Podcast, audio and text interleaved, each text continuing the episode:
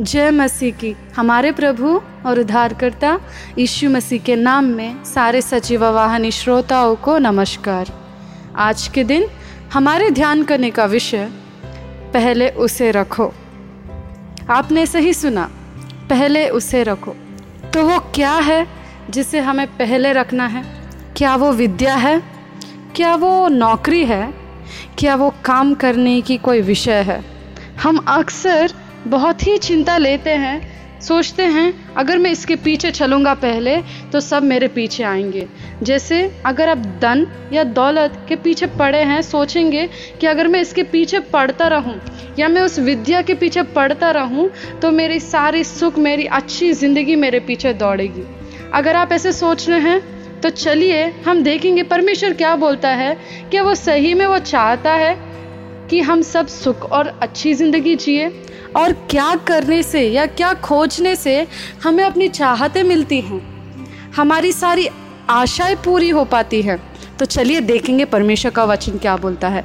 अगर हम मत्ती का पुस्तक छः का अध्याय और तैतीस का पद देख पाए तो इस तरीके से लिखा है, इसलिए पहले तुम परमेश्वर के राज्य और उसके धर्म की खोज करो तो ये सब वस्तुएँ भी तुम्हें मिल जाएगी। तो परमेश्वर क्या बोल रहा है? पहले उसका राज्य और उसके धर्म को खोजना है हमें।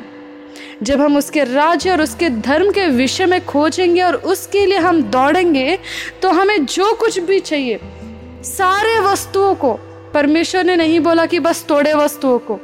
पर उसने बोला कि सारे वस्तुओं को, जिसके लिए भी आप बहुत ही दिनों से या सालों से खोज रहे हैं, किसके पीछे आप दौड़ रहे हैं, वो सारे चीज़ें आपको प्राप्त हो पाएँगी। किस वजह से? जब आप पहले परमेश्वर के राज्य को ढूंढेंगे, पहले जब आप उसकी धर्म की खोज करेंगे, जब आप हर एक चीज़ में, आपके हर एक निर्णय पर परमेश्वर की इच्छा जानकर, परमेश्वर की विचारों को जानकर ऐसे काम करें जो उसके लिए महिमा लाती हैं। परमेश्वर चाहता है कि आप हर एक चीज़ में महानता पाए।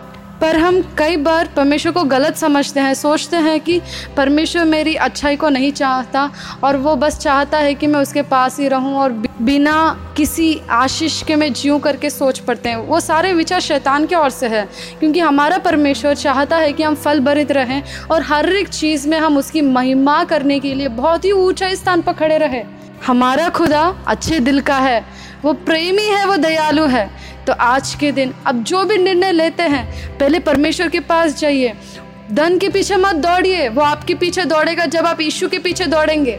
जो भी काम करते हैं, परमेश्वर की अनुग्रह और इच्छा के लिए आप पूछिए उसे। प्रार्थना में आपकी विनती रखिए कि परमेश्वर तो मुझे अनुग्रह दे कि मैं हर एक चीज़ में तेरी महिमा कर पाऊँ, चाहे वो विद्या हो सकती है, वो नौकरी हो सकती है, या कोई भी चीज़ हो सकती है आपके जगह में। परमेश्वर हर एक जगह में आपको ऊँचा उठाना चाहता है, आपकी सर्व ऊँचा खड़ी रखना चाहता है।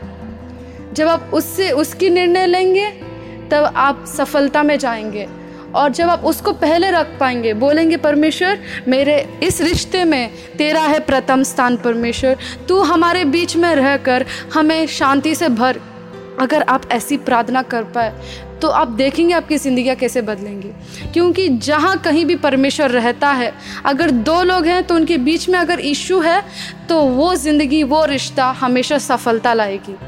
जहाँ कहीं भी हो आप आप ईशु को उस रिश्ते या उस काम पर आप ईशु को पहले रखिए।